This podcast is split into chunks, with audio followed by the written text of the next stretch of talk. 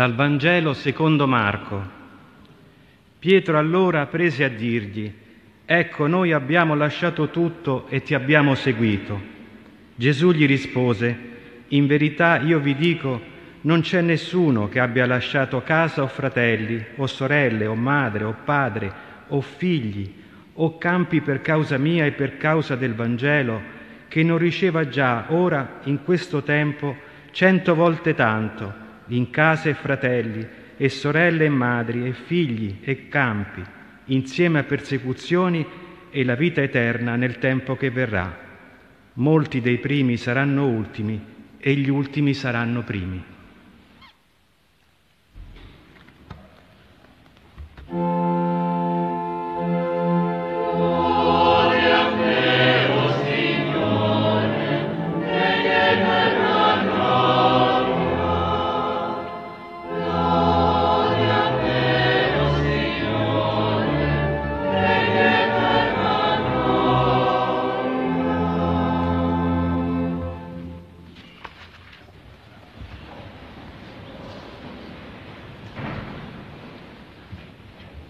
Cari fratelli e care sorelle, la martiria, la testimonianza sino all'effusione del sangue appartiene ai cristiani di tutti i continenti e di tutte le confessioni, inchioditi dalla violenza omicidia, omicida sono parte della Chiesa celeste e universale che accompagna la nostra preghiera. Spesso conosciuti, quasi milliti ignoti della grande causa di Dio. Per quanto è possibile, non devono andare perdute nella Chiesa le loro testimonianze sono laici e pastori, donne e uomini, bambini e anziani disarmati, colpevoli solo di portare impressi nella loro carne il nome e l'umanità del Signore Gesù. Il XX secolo e il XXI secolo hanno conosciuto più che nella prima era cristiana, il martirio di massa, ma anche la consegna della speranza del Vangelo da una generazione all'altra sino a noi, che come afferma la lettera agli ebrei, non abbiamo ancora resistito sino al sangue per questo abbiamo un debito enorme verso tutti i martiri in senso più largo, non canonico del termine, perché sono il humus dal quale emergono figure esemplari, umili e contraddittori, forse come lo siamo noi, sono però sempre più grandi hanno resistito, non hanno abbandonato la prima linea dello scontro contro le potenze avverse.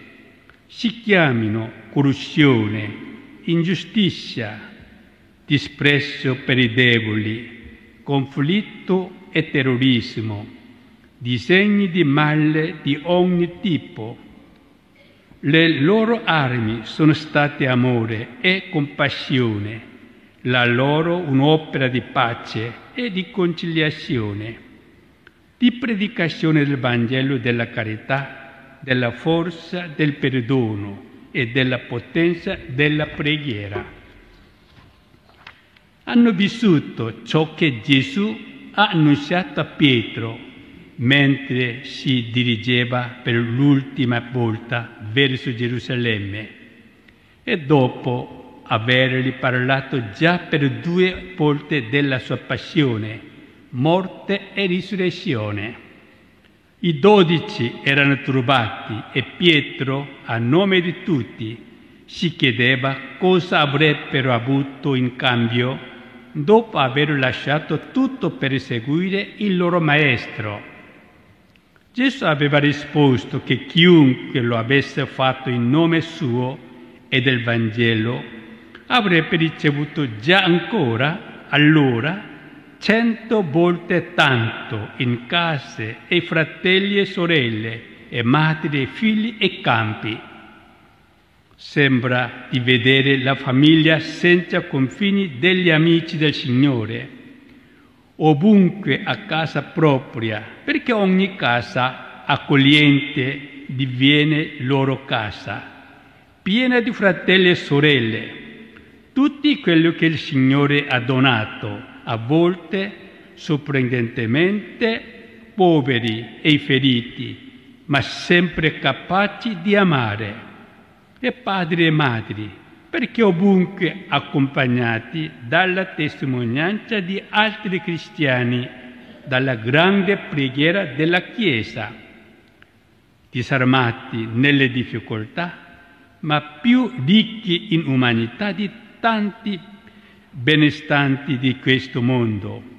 Sanno cos'è la felicità perché hanno compassione del dolore conoscono la tristezza e la gioia autentiche perché il loro cuore è stato dilatato dalla predicazione della parola di Dio. E quanti campi hanno arato, quanta semente, semente è stata gettata ovunque, quanti raccolti, ma Gesù aggiunge, insieme a persecuzioni e la vita eterna nel tempo che verrà. Il loro amore è stato provato col fuoco. L'invidia del Signore di questo mondo, del tentatore, ha cercato di sradicare la vita, ha cercato di spegnerne la voce, di costringerli ad adorare idoli muti, denaro, potenza, prevaricazione. Molti dei cristiani uccisi invece sono stati trovati così, povero, poveri e credenti, umili e sconfitti, ma non idolatri. idolatri. Grazie a loro un raggio di vita eterna è entrato nel nostro tempo. Ne sono stati un riflesso le tenebre non hanno vinto per sempre. La loro morte contiene perciò la promessa del regno di Dio, della pienezza della vita, non più umiliata dal male, paradosso della croce, senza la quale non ci sarebbe la Pasqua. Per questo rendo grazie con voi, cari amici della comunità di San Edigio, che tenete viva questa memoria qui a Roma e in tanti luoghi insieme a religiosi e religiosi, fratelli e sorelle delle chiese cristiane. In questa nostra invocazione comune emergono i loro volti e le loro storie e siamo guidati tutti insieme verso la risurrezione. Come forse saprete, provengo dalla Corea, una terra bagnata dal sangue dei martiri, che sono tra 10.000 e 30.000, storia e linfa della Chiesa coreana, molto viva, seppure minoritaria. Le persecuzioni del XIX secolo non hanno spento la fede.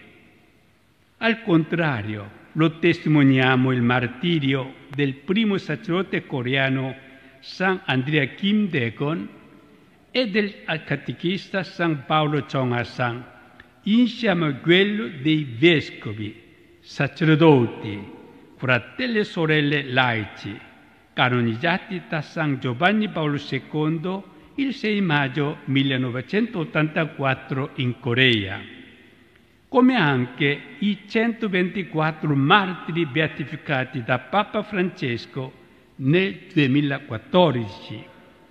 Migliaia le vittime cristiane e numerosissime sono coloro di cui non si conosce l'identità, ma non per questo meno preziosi agli occhi del Signore. Ciò che mi piace sottolineare è il fatto che quando arrivava il Vangelo in Corea cominciavano a cambiare le persone, si guardavano diversamente come veri fratelli. Ciò ha rappresentato una svolta decisiva nella storia della penisola. Il Vangelo infatti ha portato uguaglianza e giustizia del popolo, grazie anche alla testimonianza dei martiri che hanno messo in pratica la parola di Gesù fino alle estreme conseguenze, conquistando con la loro fede anche i cuori più duri.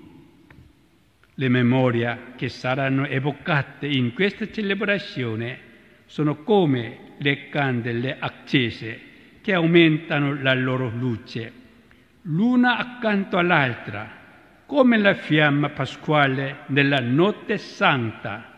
Lasciamoci provocare alla fede e alla generosità dell'amore, alla fedeltà a Cristo. Raccogliamo la luce della loro testimonianza e le tenebre del tempo presente non vinceranno la pace giungerà e il mondo ritroverà la sua umanità. Amen.